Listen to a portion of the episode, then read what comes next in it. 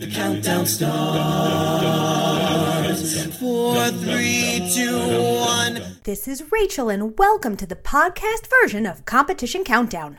Next up, I am so thrilled to be sitting down with Cole Blakely from UBCO Beats from the University of British Columbia. He himself won Outstanding Choreo for their submission, which is this massive mashup of four minutes The Night We Met, Take On Me, We Are Family, and Bohemian Rhapsody into ICCA 2021. Welcome, Cole. How are you? Oh, I'm so good. How are you, Rachel? I'm good. And congratulations. Thank you so much. It was a huge honor and thank you again for giving me the opportunity to speak on your show. Absolutely. This this mashup is incredible. I'm so curious how you came up with the idea to do a mashup and then all of these songs. That's a good question. I always like to challenge what they give out for the criteria for the ICCs. They always say like in previous years when we've done live sets, they say do about 2 to 3 songs. I'm like let's do 6 or 7. So this year when they said do 1, I'm like we could probably do 5 And the ideas were just a little bit random. A lot of it was just like brainstorming with my co-MD Alvin, because usually the UBCO beats are two separate groups, the Trill Seekers and Treble Alcoholics. So we sort of had to synthesize bits and pieces of our own ideas and compromise on this new set list. And we kind of chose a bunch of different genres to just really create a lot of contrast throughout the video.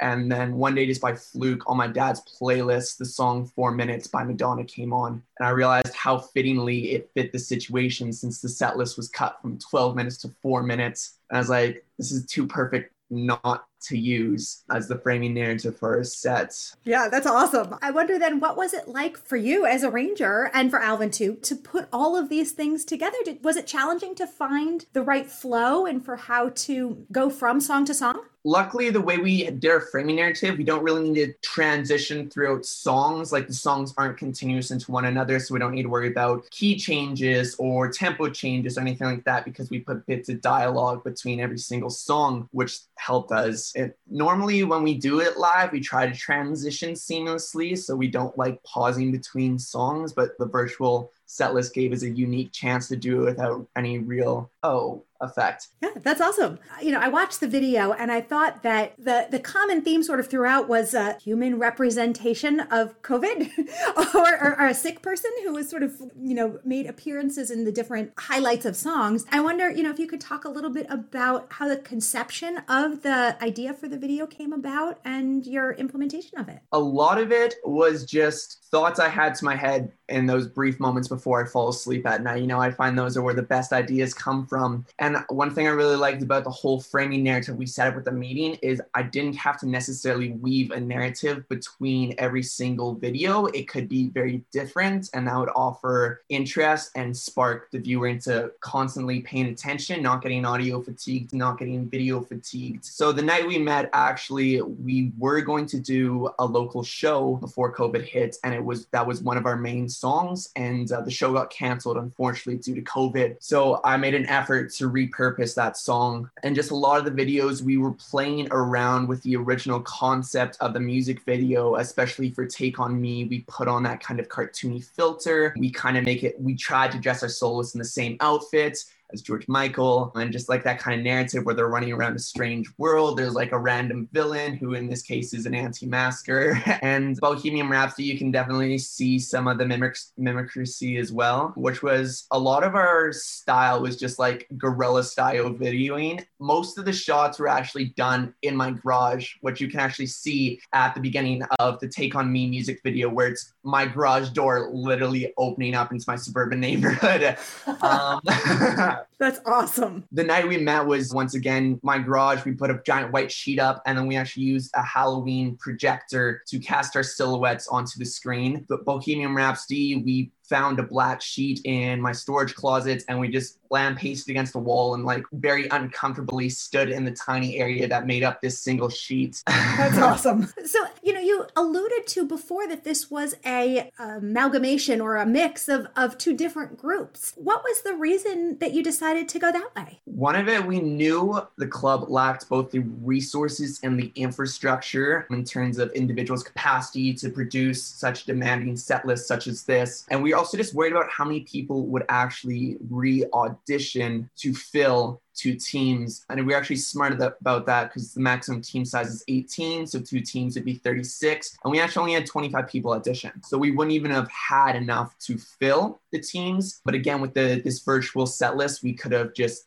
duplicated voices, duplicated tracks to sort of make up for that lack. But at the time, we didn't think that proactively, right? Yeah. So, are there things about this format that you particularly appreciated, this difference in how the competition was run this year? First, I'm incredibly grateful that they still ran the competition in the first place, like Amanda Newman and all the staff at the ICC board directors who have helped put this together. So much gratitude for them. Because for me, the ICCs have always been opportunity, opportunity to create, opportunity to perform. And the fact that they changed the competition to this virtual format just gave me new areas to explore in terms of my creativity. I never mixed music like this. I've never had to record music like this, mix, mastering, all that. It was completely new. So they took a huge page from the Silver Lining Playbook, and I think that was one of the greatest strengths of this. Is it really push people to try something completely out of their domain. There's a huge difference between live acapella music and recorder acapella music. And